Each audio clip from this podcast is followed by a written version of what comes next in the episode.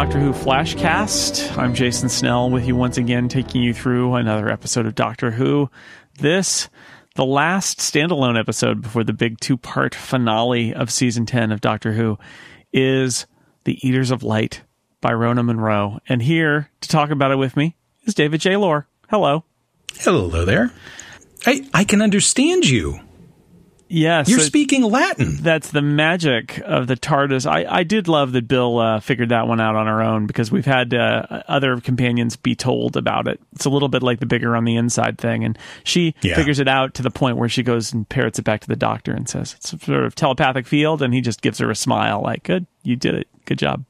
Yeah, Smart. I, I, I've liked the whole thread through the year of of um, she clearly understands science fiction, Yep. And and that's just that's been a lovely touch. and and uh, it's that teacher student relationship that they have where you know she does something like that and then he's he's very approving of her it's like yep you got it. Like like that's that's I taught you well. You figured this out. You're you're a smart student. You're uh you, you're making the right assumptions making the right decisions reasoning it out. I enjoyed um I've enjoyed that relationship the whole year. And in the, those, those Yeah. little bits I really enjoyed it so Rona Munro is a writer of plays and radio plays, and occasionally of movies and TV shows. Hey, Most notably, she wrote the last episode of the classic series of Doctor Who, Survival, and so this makes her the first uh, writer for both the old and new Doctor Who series, which is an interesting trivia note. Um, as somebody who writes plays, I'm curious if you got this vibe because I got this vibe from it, which is uh, this. There were there were a few points in here in a good way where I felt like this is somebody who's very good at dialogue. This is a playwright who's good at dialogue because there were a couple of scenes in here that I, I actually need to go back and watch with the captions turned on because Yes. I missed stuff and because it was so fast and so good. Like there were a couple scenes right in the middle of this back to back where I, I just thought, well, this is a very well written, well, uh, and the dialogue especially episode. Did did it did that strike you the the sort of dialogue and the the fact that it it, it reminded me of maybe even uh, a, a skilled playwright behind the scenes? oh, absolutely, absolutely. I I usually watch with the the captions on anyway, just in case. Um, I mean, we've just left them on mostly since the children were babies, so it's like you know, hey, I picked up a line I didn't notice when I was listening. Uh, and so I I try not to look at them usually when I'm watching, just because I don't want to. They, they sometimes come a little bit ahead of when they're delivered, so I don't want to spoil a joke or you know ruin the timing of something. Uh, but occasionally, if if I want to see what they're saying, I'll look down. And yeah, there there were some just delightful uh, stretches of dialogue through this, and dialogue that uh, does a very good job of exposition and trusting the audience to get it, and uh, paying it back later too, and saying, "Oh, you were paying attention. Good for you." Good But use then, of, of course, you've got some accents. good use of well, that's true. There's a lot of Scottish accents in this. The good good use of Peter Capaldi, um, and and Yeah. we've seen it before in his role as the Doctor. He there's a there's a good uh, there's a good bit where he's where with the telepathic field thing where he starts to talk about how you know you're all you all sound like children to each other um, that I really liked, which also has a nice joke in it, which is Nardole says he says there are exceptions, and Nardole says thank you very much, and he goes not you. oh, and then he looks he looks offended. But there's there's yeah there's the the conversation that Bill has with the uh, Roman soldiers in the cave is really great too. Uh, There are a couple really Yes. great scenes in there, but where they're talking about um, when she she says that she she's not interested in the soldier because she likes girls, and they chastise her for being so having such a narrow viewpoint. So restrictive. Yeah, Why that so restrictive? that that that was good. But they, they have she has a conversation with them while the doctor's having the conversations with the Picts, and those are really good conversations about what's going on and about the the you know the the monster, but also the the invaders and and their response to being invaded or being the invader. That that's all just really really rich. yeah, it's it is a beautifully written, beautifully written across the board. I love how it looks. Um, the episode does take advantage of uh, some very pretty scenery in terms of getting the you know the kind of hills and valleys and f- making it feel very remote. I assume that there are places relatively close to uh, close to Cardiff that can double. You know, Wales can double for Scotland if if it needs. Hey, be. hey, whoa! I know it's wild, but they, they you gotta you gotta do it. But uh, so you got you've got. Uh, uh, this Aberdeen in the first century or whatever, where there's nothing there, and uh, and uh, I, I, guess I should say before we even get there, we have uh, Scotland present day with kids on a hill, and uh, there's a crow saying "doctor" and a uh, carve of, carving of a TARDIS in a rock, and that's hmm. and that's how we start. And uh, and I like that that's just a little bit of a frame, a framing sequence, and it's not like, and that girl went back in time, or, and it turned out that rock was left there by the doctor. It's not quite that. It was just a nice kind of, here's a story yeah. about what happened a long time ago in this place. Well, and this is one where the captions helped out, uh, because it, they, they did it very subtly. I mean, you could hear the music, but you did actually hear, I'll put your story in the stones. Mm. That is blatantly out there in the captions in the in the teaser. Oh, that's good. And so when that comes back at the end, and I was waiting for that, you know, once I realized, oh, they're playing music, ah, that's going to come back. So we'll see oh. where that oh. comes back. Very nice. Talking crows. Turns out crows have things to say. They're just who knew the the um, well. There's the the main uh, the main character uh, among the Picts is Kar, I want to say her name is. Yes, spelled K A R apparently. K A R. Um and so we get the we get the bit at the end where um that's one of the things that crows say. Caw, caw. Hmm. Which is just it's you know, I really like this episode, I have to say. I'm not sure how yeah. it, how I feel about it's not perfect. It's got some things that I might uh, that that I found a little confusing or I wish were clearer. But um, one of the things that it does that I think I am charmed by in Doctor Who, maybe more than some people are, is the embracing of um, this sort of uh, it goes back to the first Steven Moffat season, the idea of the fairy tales and legends and, and tales from history of, of legendary characters and how they, it's not quite fantasy, it's just more like uh, fable, almost fable like, and the the, yeah. the, the talking crows are fable like. It's like, and and there's an explanation. He's like, well, of course they talk. They just don't have anything to say to you right now, and and that's all it is. They're not magic crows. They're not alien crows. They're crows, but you just didn't know something about them, which is that they say you, stuff. You you stopped having interesting conversations with them, so they're sulking. Yeah, yeah, they're sulking. Although it turns out they're not sulking. They're saying they're they're honoring uh, honoring Kar or uh, yeah. or occasionally the Doctor. Anyway, I like that. I like that tone of it. That it's just sort of like these completely ridiculous things that are tossed in uh, with explanations that you really it's the Doctor, right? So you have to accept that you know right. there are things in the world right. that you just don't understand, silly human. Um, hmm. and, and they give you that kind of feeling of a of a fairy tale or a legend, and I, I, I enjoy that with the crows. That was a good running bit with the crows. Um, and I mean, I, I, have to say, I was I've I've been looking forward to being on the Flashcast for a while, and you know, a, an episode partly set in the Vatican. I was like, hey, hey, that's the one I should do. Yeah, but I'm really glad I'm I'm on this one because I've done a lot of research on cairns and and all of that stuff because my mother when she was alive she was working on a science fiction epic that I don't know, maybe I'll finish it someday. She left it to me. She's like, here, you do it. Um, we, that involved using cairns as gateways to ah. other worlds and other dimensions.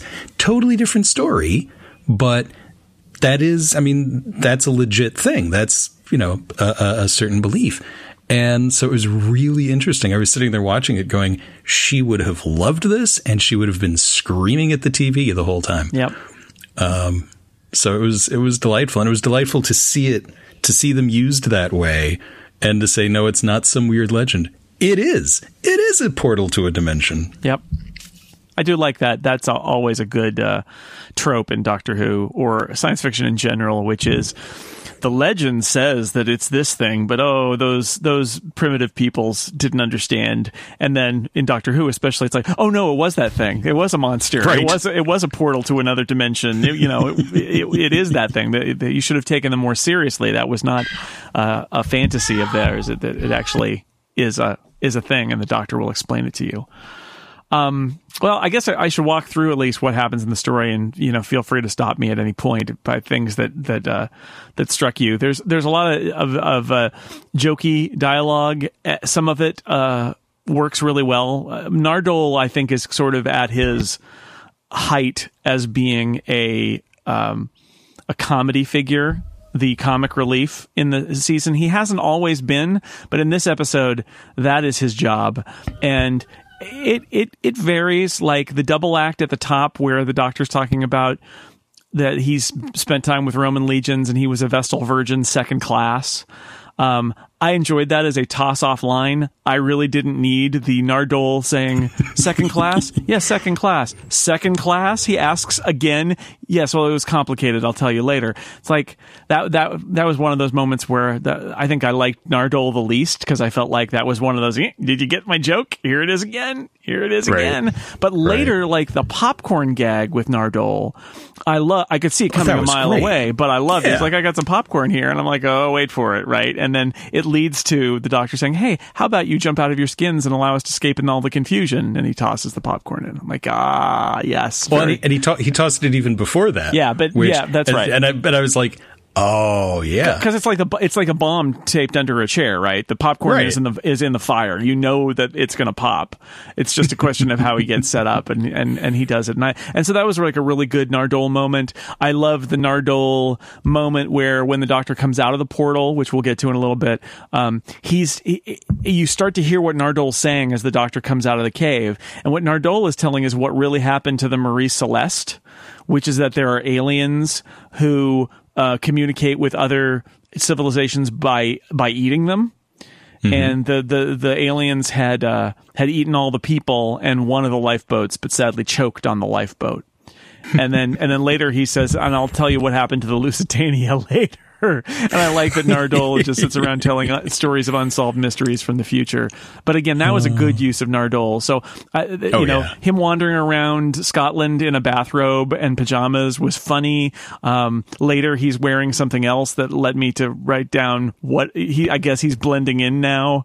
Uh, with he's- the- he's got he- the face paint on, and he's got he's the, like, the- ingratiating himself to them. Yeah, because he's and, been left he's alone. becoming he's becoming involved with them, and he's like, "What are you doing? I'm ingratiating myself. I don't I don't like charm. Yeah, Yeah. we, we we figured that we, out. we got we got that. So anyway, on, on the balance, I really liked how Nardole was used in this episode because I think he was mostly used effectively. I didn't like the Vestal Virgin thing because I, th- I thought it went on too long, but I was uh, I really enjoyed uh, the rest of Nardole, especially the fact that he's just got he's got his bathrobe, his orange bathrobe, and he's uh, carrying a bag of popcorn around Scotland in the first century. It's hilarious.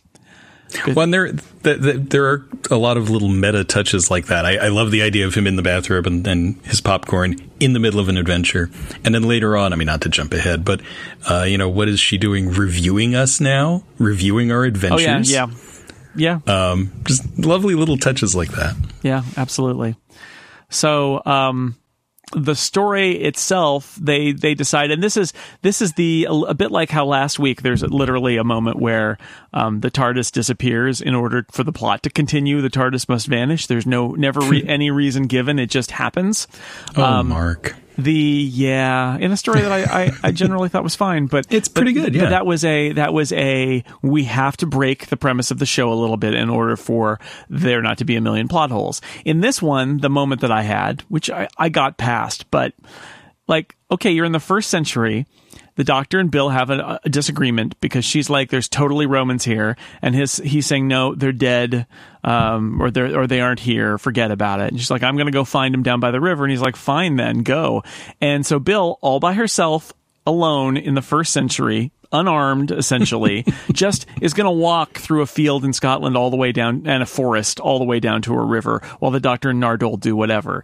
And I had that moment of first I have the Dungeons and Dragons feeling, which is you never split the mm-hmm. party. That's um, that right. Doctor Who usually actually makes an effort to separate its characters, but here they just go willingly separate. It's like I don't think do, do they not have like they can't have a communication method because that would break the story later. They can't. They, so instead, it's just like, nope, go off on your own. Uh, you're on. We'll take this bet and see who wins. And I just I can't believe that the Doctor would or Nardole would let Bill walk off somewhere else in the middle of the first century in Scotland without any way to reach her and without keeping an eye on her. But the story Right. requires it, so they just have us go with it. And I almost, I don't know. It, would it be better if they'd spent two or three minutes on the plot to get them separated, or would it be better for them to just do it? The problem was that my brain is just like, why are you letting her go? This makes no sense. Don't you know you're in a TV Right. show? She's going to get in trouble. They, they could have cut out, you know, a minute of the whole Vestal Virgins thing at least. Um, you know, there there was there was fat to cut. Uh, yeah, I I mean, I went with it.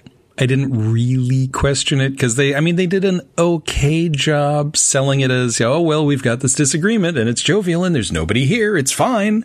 Um, but yeah, it's it's as soon as it's like, well, where is she? Well, we why can't do- find her. Why doesn't Well, Nardole go with her? Well, because we have scenes that we want Nardole to be in with the Doctor. Well, That's that's, right. not that's not a good reason. and and it's like if eh, I can see going off without some way to communicate, but without some way of tracking, Right. That's a little odd. right. Which again, But then that would shorten the plot she again. could she could have had her tra- she could have had her radio walkie talkie cell phone knocked out of her uh, in the scuffle in in falling into the pit in the scuffle with the monster there are ways that they could have done it instead it's just sort of like we make no attempt to keep in touch with bill she's just going to go off on her own and you know again i got over it because i did like this episode but that was my one plot moment where i thought Yes. they have to break some solutions to the story in order for the story to continue. And I wish they had maybe gone in another way. Um, I, I generally appreciate Doctor Who not going through what sometimes is the most boring thing in classic Doctor Who, like the psychic paper being the best example, where in old Doctor Who, they would get captured and escape and captured and escaped and interrogated. And it was so boring most of the time. And with a psychic paper, when Russell Davies invest, invented that, um, I think he did, although I don't know, maybe it was Steven Moffat in his story in the first season. But the idea being like, here's my ID. Let's continue with the story. Like, let's Right. not even. And Right. I, I generally appreciate it. It's just here it stopped me because I felt like really unsafe to be sending Bill off on her own. But you know, maybe you've got to let your student fail. It's just that when when she gets in trouble and she's like, "Oh no, how am I going to get out of here? I'm in first century Scotland and there's a monster outside." I thought, wouldn't it be nice if the doctor won't the doctor feel bad when he has Bill go down to the river and she ends up just being killed along the way, right? You probably Right. don't want that to happen. Right. Well, and that's it's it's nice that the new Doctor Who does not have to fill two and a half to three hours Sure. with every story. So you know, okay, you get you get rid of a lot of that repetition. Um, but yeah, it, I had not known that she had been a writer on the original, and that makes a lot of sense. This that that element certainly felt very old school Who, and not in not in my favorite way. Uh, yeah, yeah, I agree. But then, the, then the plot moves. But but the rest of it is great. Yeah. I, I really enjoyed it. I, that is that is a minor knock, you Yeah. know, and and not as big of a problem in a forty-five minute show as in a three-hour show where they do it three or four times. Uh, so once once the plot requires that we split up, we do get this two two different uh, uh, paths. We get uh, we get Bill who falls in a hole and and ends up meeting up with the the Roman legions. Um, the Doctor, meanwhile, meets the Picts, but he also finds the the the decimated uh, corpses of the or not decimated because then ninety percent of them would be alive. The totally wiped out corpses of the Roman legion, uh, but the, but it is by an, some sort of alien thing where the again uh, science here. It's like I'm sure we could science it up if we wanted to, but I'm okay that the story doesn't. The light got sucked out of them. We all have, Right. we all get our energy from the sun. I'm going to just go with it. It's like something, it, it pulled the energy right out of them, um, and they all died. And and so now we know that there's an alien here. That's what happened to the miss, missing Roman legion, the Ninth Legion, and uh, and so that's going on while Bill is getting to discover that there are a few deserters, basically from the legion, who ran away, and they're the only ones who survived um, the the attack by this monster, who does attack and kill Bill's first friend among the legion, but uh, she is able to kind of like crawl in a hole and uh, end up in a cave, and the tentacles only only touch her a little bit and slightly wound her, and she's able to escape with the and be with the other Romans in the cave with the monster outside. So, so a cave under siege. It is cave under siege a little bit, although it's like a cave system. She kind of goes like maybe like through the roots of a tree into a cave. I, I, I, the geography I'm not entirely 100 percent on, but it's fine. Like suffice it to say, they have a hiding place, and that's where they were going, and she gets to hide there. But now the monster knows that they're there. Um, and meanwhile, the doctor is. Um, has met up with the Picts and has met this girl who's called the gatekeeper. He says, Where are all the grown ups? And the answer is the Romans basically killed all the grown-ups. This is all that's left. And uh, this is the moment where we get the popcorn. Um, the doctor has a line this is not my first rodeo which i really liked. Um, and and they do get back together at this at this point um, in the middle of the story after we get some nice dialogue with uh, with Bill and the Romans and with the Doctor and the Picts. Um, in the end, they try to escape, and they basically escape up to where the Picts are, which is awfully convenient, but I didn't care. And and uh, because what it does is it gets these two groups together. Um, right. Uh, like like children. So that that all's going on. I forget what the sequence is but but the uh, i guess before they join back up the doctor does figure out um, they escape with the popcorn enough to go to the portal and he figures out what's going on with the portal, which is that it is an interdimensional temporal rift. Of course it is. Of course it is. Hmm. And there are there are aliens from a different dimension who eat light, and they're going to come into our light filled universe and eat it all up, basically. And uh, the Doctor discovers there's a time disparity between what's in the cave and what's outside the cave, and that's why Nardole is hanging out and getting his face painted for a couple of days. And uh, and this is all I, I, I enjoyed this all. I mean, it, it's all the me- the mechanisms of the plot, but I found it kind of charming because it's the, the the the truth behind the legend. And meanwhile, you know, Nardole is getting to know the the the the the Picts on the outside while this is all going on. It's just kind of fun and also interesting as we learn like what are the like what what is the uh, problem specifically the problem that needs to be solved in terms of stopping the monster. Right, and it's very fleet of foot in sort of getting us through it without belaboring. It's it's very uh, simply laid out. Yeah, well, I mean, we get like. we get some fun dialogue, and then but if you strip out the dialogue, you do you, know, and I'm sure you see this. There's the there's a scene where they're talking where he's getting information about the Picts, and then they get to run away because of the popcorn, and then they go to the cave and they get to learn a little bit more, or the portal, and they learn a little bit more about the fact that it's a rift and all of that, and then the Picts catch up with them, right? So they can still Right. have that conversation, and that allows them to have the scene where they talk about, um, and this is the good Peter Capaldi scene. Um, these are the back-to-back great scenes. Actually, is the Peter Capaldi scene is if you want to win a war, remember it's not about you. Take it from me, which is a great line. Yes, Love that Yes. so much. And meanwhile, Bill is trying to get the Romans to get out of the hole in the ground. And and she has a couple fantastic lines that not only is, does she say to them, um, being scared is fine, but it's not a plan right. which I thought was great. But she says, "Look, I can't promise if we do this, I can't promise you won't all die, but I can promise you won't all die in a hole in the ground." And I loved that too. Like we need to do this, and it's not going to be safe, but we're all gonna we're all gonna die in in the hole in the ground otherwise. And those those happen like simultaneously. These two scenes are are, are oh, going intercut. are- yeah, yeah. if, if I recall, so yeah. so good. This is the and this is the for me this is the stuff I really love is that we've gotten to this point. And then the two stories come back together. But but that um thing we know from Doctor Who which is the TARDIS translates everything which is why everybody in space speaks, speaks English as Bill says. And and it's been called up earlier where she talks about how she she realizes she's not speaking Latin and he's not speaking English. Now Rona Munro kind of brings down the hammer and says ah but now we've got the Romans and the Picts, and they can understand each other. And they both, Right. and they like they don't just understand each other's language; they understand each other. and that's that's a, a really nice moment where, and that's the you know you all sound like children. And that, I mean, that's the core of the episode. That's that's what they wanted to tell.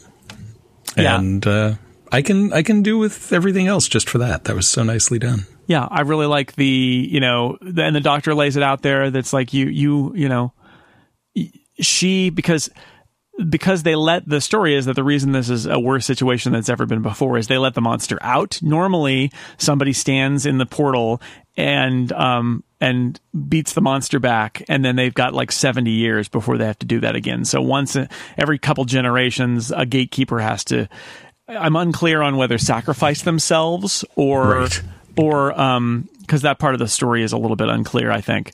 Um sacrifice themselves or at least like stand in the doorway enough to you know do this one task and then it's okay for another 70 years. But in this case the romans were there killing everybody. And so they made what i think is not an, uh, they get yelled at by the doctor. Not an unreasonable decision which is well what if we let the monster out? It'll kill all those romans and then maybe the romans will harm it enough that you know but it'll do damage first. And the problem is that it kills all the romans and it's still alive so it's going to kill everybody else so they have to stop it. But the doctor Right, uses just- that and says you killed all of the legion and they came and killed everything you love so you guys need to talk Yeah. Well, and, and to say, you know, you uh, you let the monster out to protect your little tiny little hill, and now it's going to destroy everything in your universe. yeah it's going to eat the sun which And Julian turned to me and he was like, "So I can go into space, I guess." And I said, "I don't know." I said, e- "Either yeah, they can absorb all the sunlight and they become super powerful and they take over the whole universe and they eat the sun,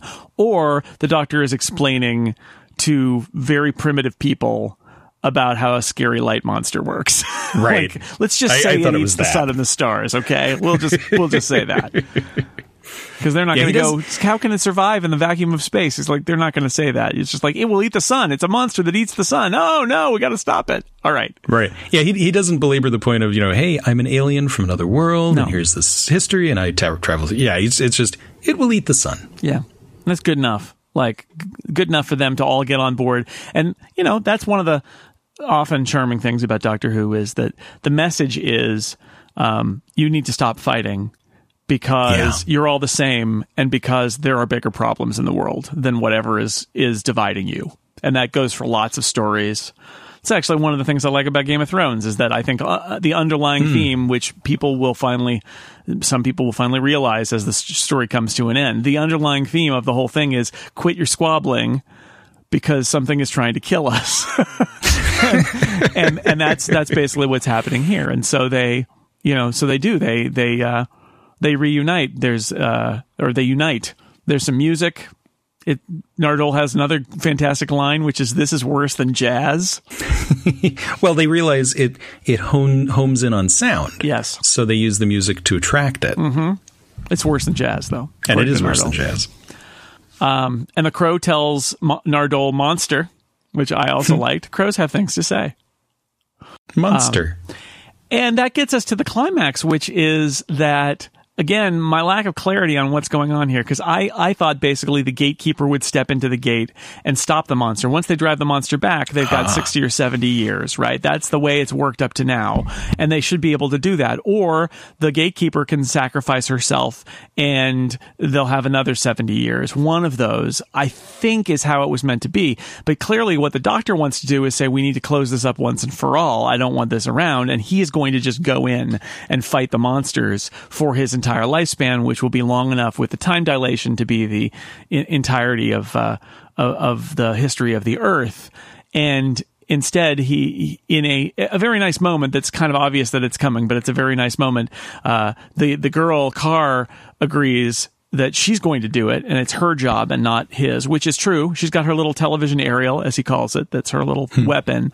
Uh, but that the romans all say "W- we'll do it too we're gonna we're gonna fight with her which is a again i'm not sure this all happened very fast Yes. this connection between them. But I, but it's sweet. It is a love conquers all or an everybody lives kind of moment. But they're also thousands of miles from home. Everybody else is dead. They feel that they don't deserve to live in some ways because they're cowards who fled the scene of battle and they, and they were complicit in the most mostly genocide of these people. I I can see I can gin up a bunch of reasons why they're like, you know what, this is the right thing for us to do. We're trained to fight. Let's finally we didn't fight the last time. Let's fight these things this time. Um, right, and this is this yeah. is noble as opposed to what we were doing. Yeah, exactly right. right. So I, I, I don't know how much of that's actually in the script, but it, it's at the very least it's implied, and I, I definitely took that away that they've got reasons. Like we don't right. necessarily. It might have been nice to to get more of them, but I don't know what how that would have worked. Short of one of them saying, you know, this is how these. Let me tell you what my feelings are right now, which wasn't going to happen. So they just they just do it. But that means the Doctor is kind of barred, and they all rush in to save the world basically, and make sure that this uh, that those monsters never come through this portal. Um, and they all slowly kind of go into the into the time dilation portal, never to be seen again. And that's uh, that's the end of that part of the story. They can go back to the they go back to the TARDIS and they can still hear the music, which the little girl also hears in the in the present, and uh, and and we do ultimately see the little girl hearing the music around the stones and in addition to a TARDIS there are Romans attacking a uh, a monster carved into the right. stone and you can right. hear the music well, and that's that story because just before they go in the portal Kar's brother says I will put your story in the stones in the stones yeah and and there's there's the payoff to the teaser mm-hmm. um the I I forgot about the other problem I had with the plot which, and it's again, it's one of those things you can let it go because it works. Uh, but they, they said the, the portal is open only as long as there is sunlight pointing at it. And, but it's inside the cairn. And all I could think was, well, you just build a, blo- a, a thing to block the sunlight. Then it doesn't open. Yeah. Is it, is it just me? I, I think, I mean, I, I, get why they don't do that. I think that's not as poetic, but I didn't understand it, which is why I am. Yeah. I, I, I kind of want to say that it's probably explained in dialogue that I didn't understand or that came too fast. Though it's possible that it's explained in something that got cut out.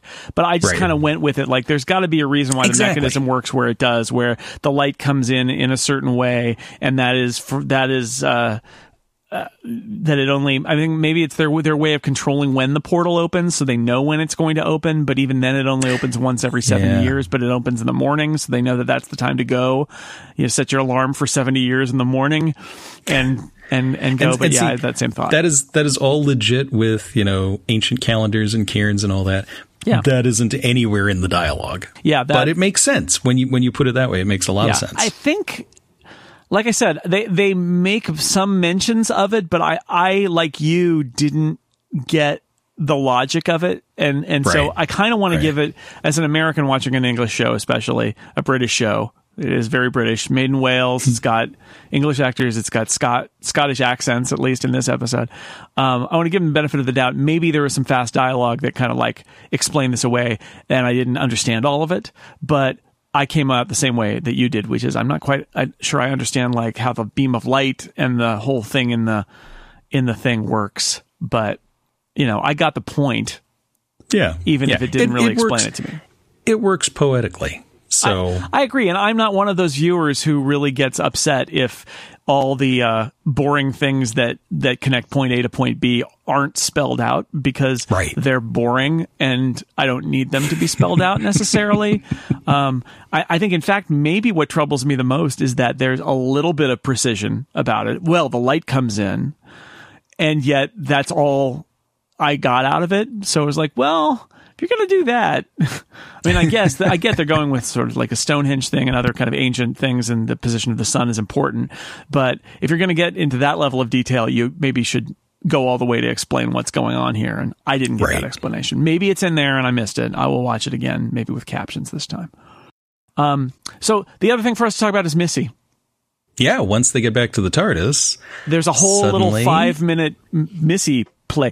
It's a really short episode too, which I thought was funny, coming from somebody who wrote a, a, a classic Doctor Who episode when they had. I mean, Survival was three 25 minute episodes, so it was about 75. But this wow. is like a 42 minute episode, and the last mm-hmm. three or mm-hmm. four minutes are about Missy. So, um, I I I'm just going to say it. I love this storyline the idea mm. i said this last week too when we were talking about it and the week before the idea that you're taking you know, not there's no trust there with the doctor, which is makes her upset potentially. Um, but really asking the question, what if the master decided to try to be a better person? yeah. and that how that would be really hard and that also there would be this thing about like just because and this was dealt with I think last week just because they're trying to be good doesn't mean they're going to be up to the doctor's standards. And that's a really interesting conflict between them. Right Right. And now you throw in this week, you throw in the lack of trust. Like the, the doctor says, the trouble with hope it's hard to resist. Is he's like, I don't know if I hmm. really actually trust that that you're that this is real and that we're friends again. That's the much worse alternative to the fact that this is a devious plan by Missy. The worst alternative in the doctor's mind is that this is actually real, which is fascinating, right? But hmm. while this trust breach is is still happening and trying to be repaired, this episode kind of makes it a breach of trust. I mean, they're really building walls now between the doctor and Bill and Nardole, where Bill and Nardole are like, whoa, whoa, whoa, whoa, whoa. Why is she here? Especially Right. Nardole. And the doctor's like, I got my ways. I got my plans. I'm going to let her, I'm going to, and, and it's like Nardole's really worried that he's kind of, getting taken in by her or that he's got too soft a spot. And and Nardole seems to not have that. But I'm fascinated by that dynamic too that they're they're kind of pushing especially Nardole but really Nardole and Bill are both like what is she doing here? And the doctor is on the other side. So there's some separation like Doctor and Missy on one side Nardole and Bill on the other. And I'm fascinated with the way they're setting this up because we know he's leaving the role. So we know how the doctor leaves being the doctor. And, you know, having, having Missy and possibly the master uh, involved in that, uh, you kind of wonder, okay, um, is, is she good? Is she really trying to be good? Or is, is this a plan? Or is something tragic going to happen? Right. Right? Trying to be good and then killing him anyway. Who knows? Right and I mean, um, we'll find out soon. Yeah, we but- will. We will find out soon.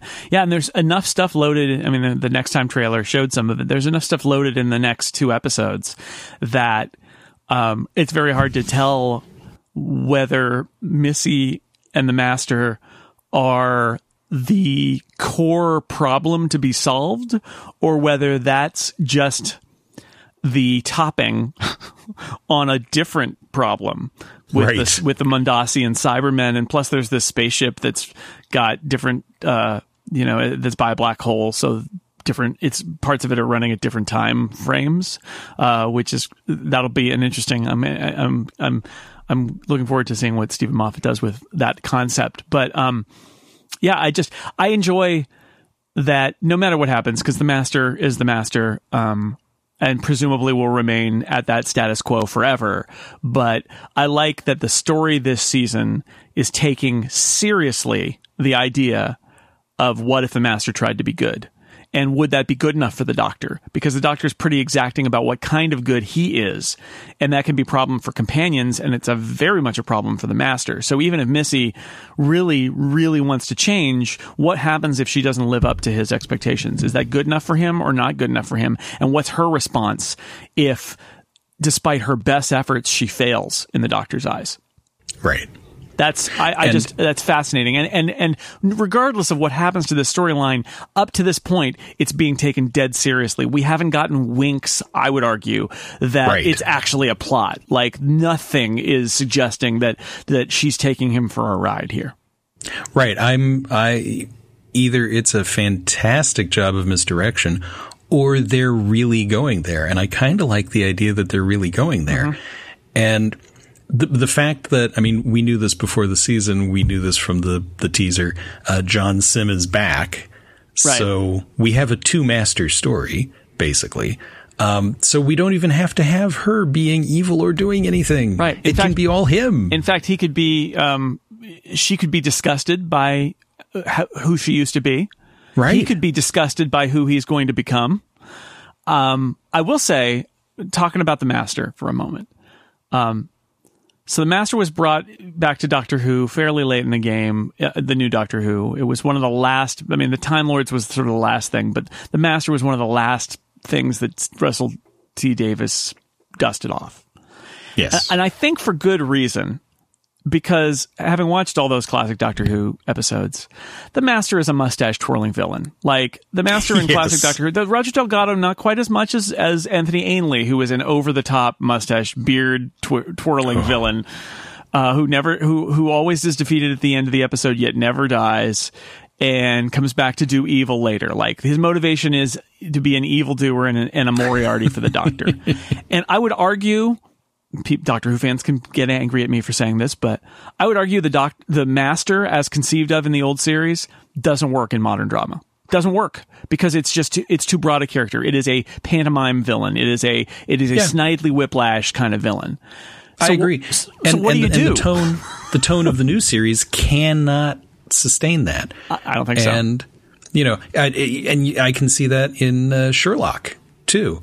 You know, they try for that, and I don't think, as much as I love Andrew Scott, I don't think that Moriarty works there either, um, because everything else is so much more interesting. So- and so, yeah, what do you do? So what Russell T Davies did is a couple of things that I think are really interesting, and it is I think the 10th anniversary of.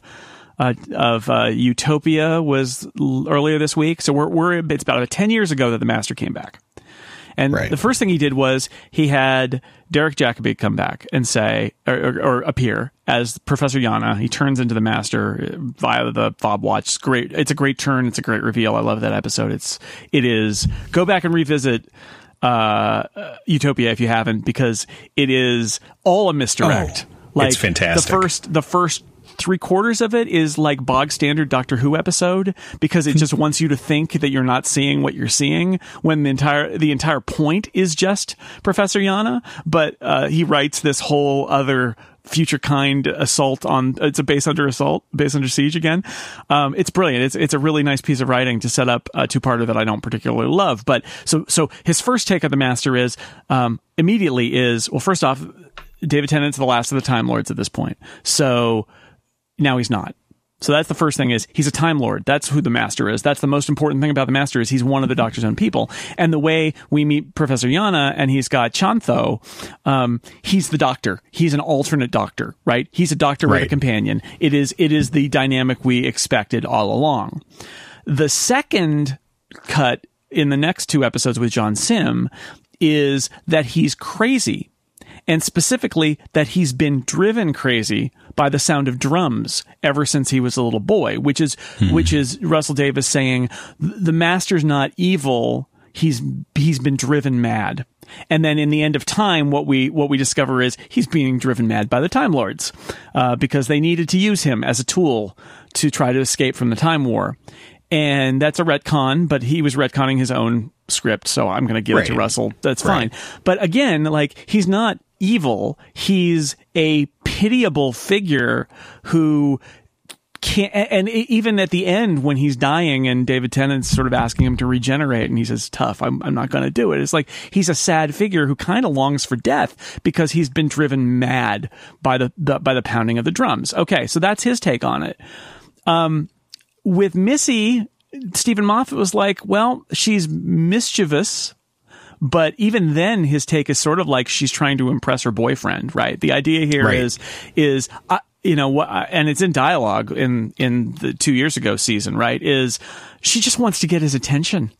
Like that, that's the take on what Missy's really up to. And then this season, um, we've gotten to the, and maybe she just wants to change. These are all, I think, interesting modern takes on the master. This is a very long way of me saying, I kind of wonder if it wouldn't be a better status quo from the series if the master, the deal with the master was there's another Time Lord out there trying to do good, but they don't do it in the right way and that Right. causes great friction with the doctor. Like, I love the idea that the doctor's nemesis is not a bad person who's trying to wreck things in the universe for whatever reason, but that it's a person who is of a different morality than the doctor, but still trying to do what they consider to be good. Like in that moment where, where Missy says, you should just kill Bill, and then this whole problem with the monks is solved. And the doctor's like, I'm not going to do that.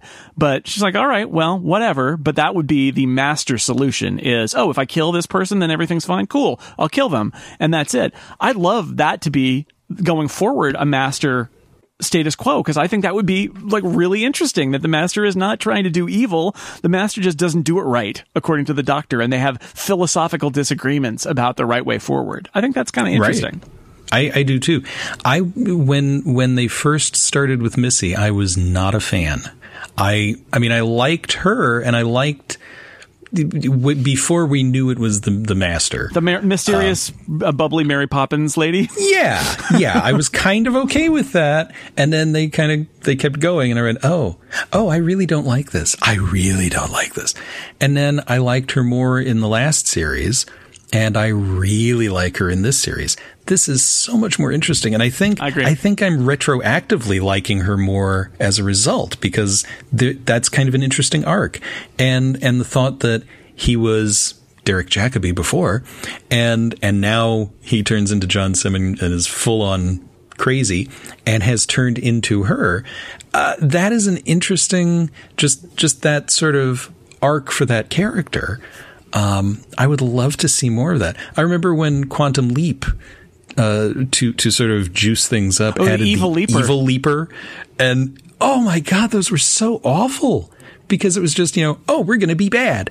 It's like but but that's but why? Not, What's why? the motivation for why? them doing what they're doing? Yeah. Oh, I hated those. Right. And so, I and I liked that show. So so that's you, you turn the master like modern television. It's like why is the master doing what he or she is doing. Why is that happening? And right. and so yeah, I would go. I mean, Missy in the Davros episode last year, the season opener, was. Yes.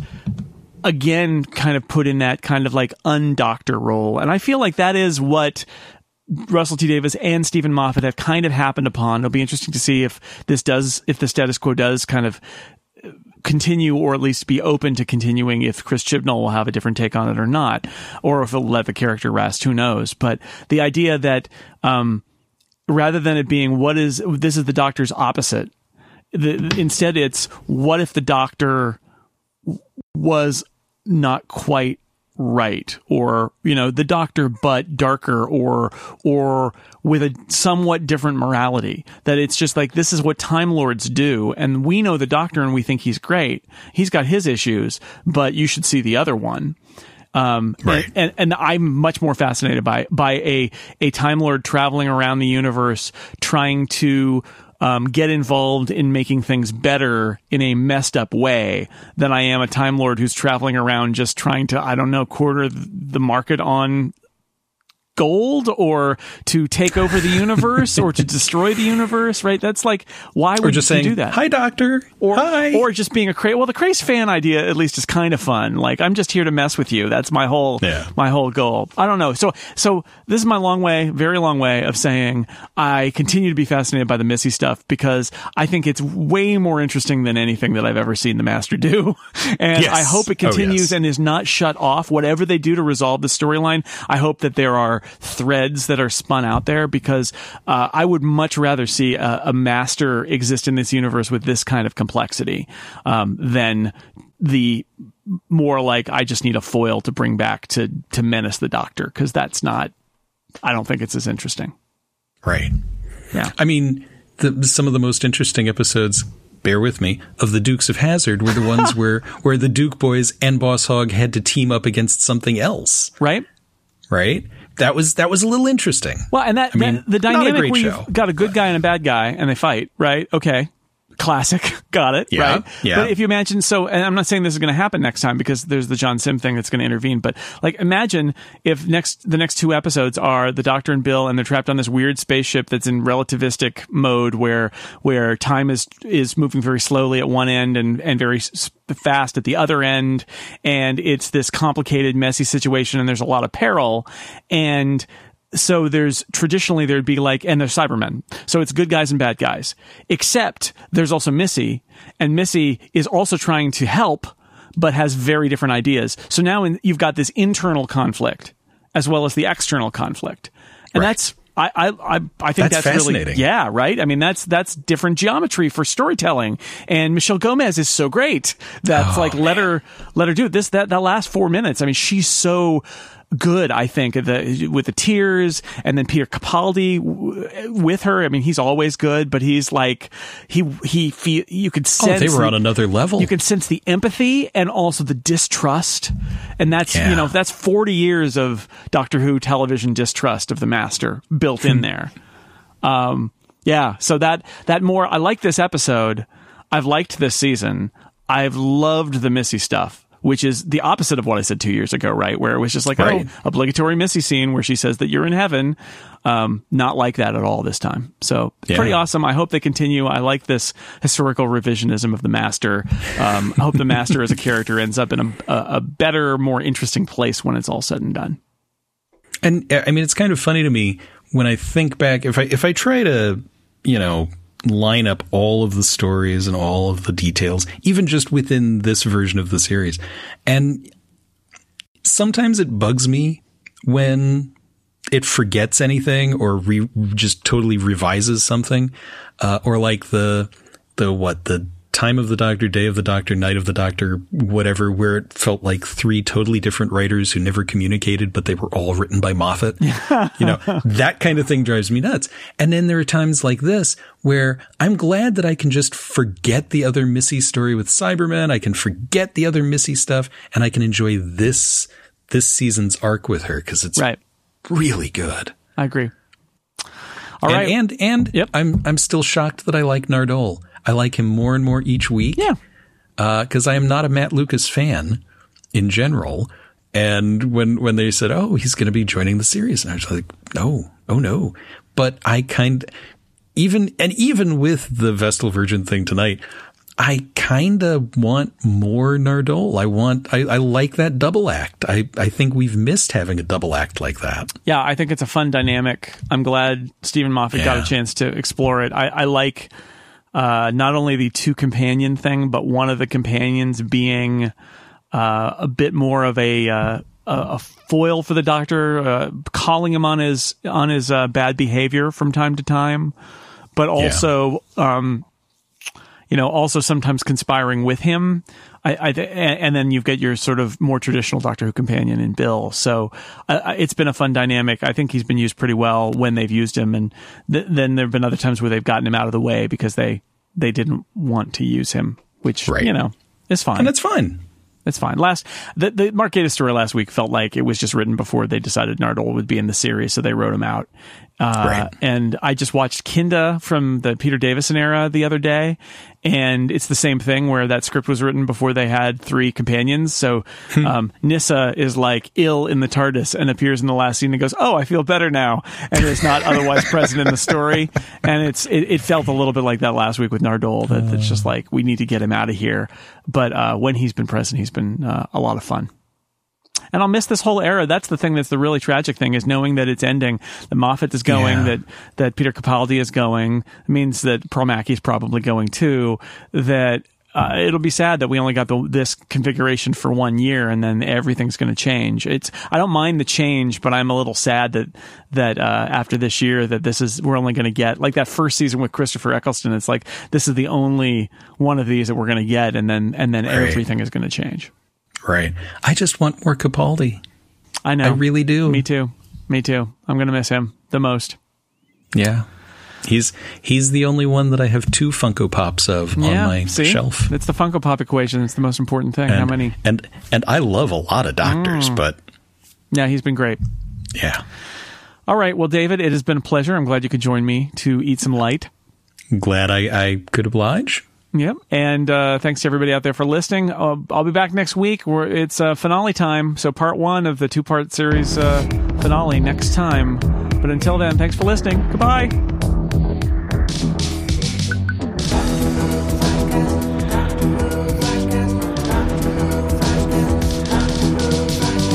Doctor Who Flashcast on the incomparable.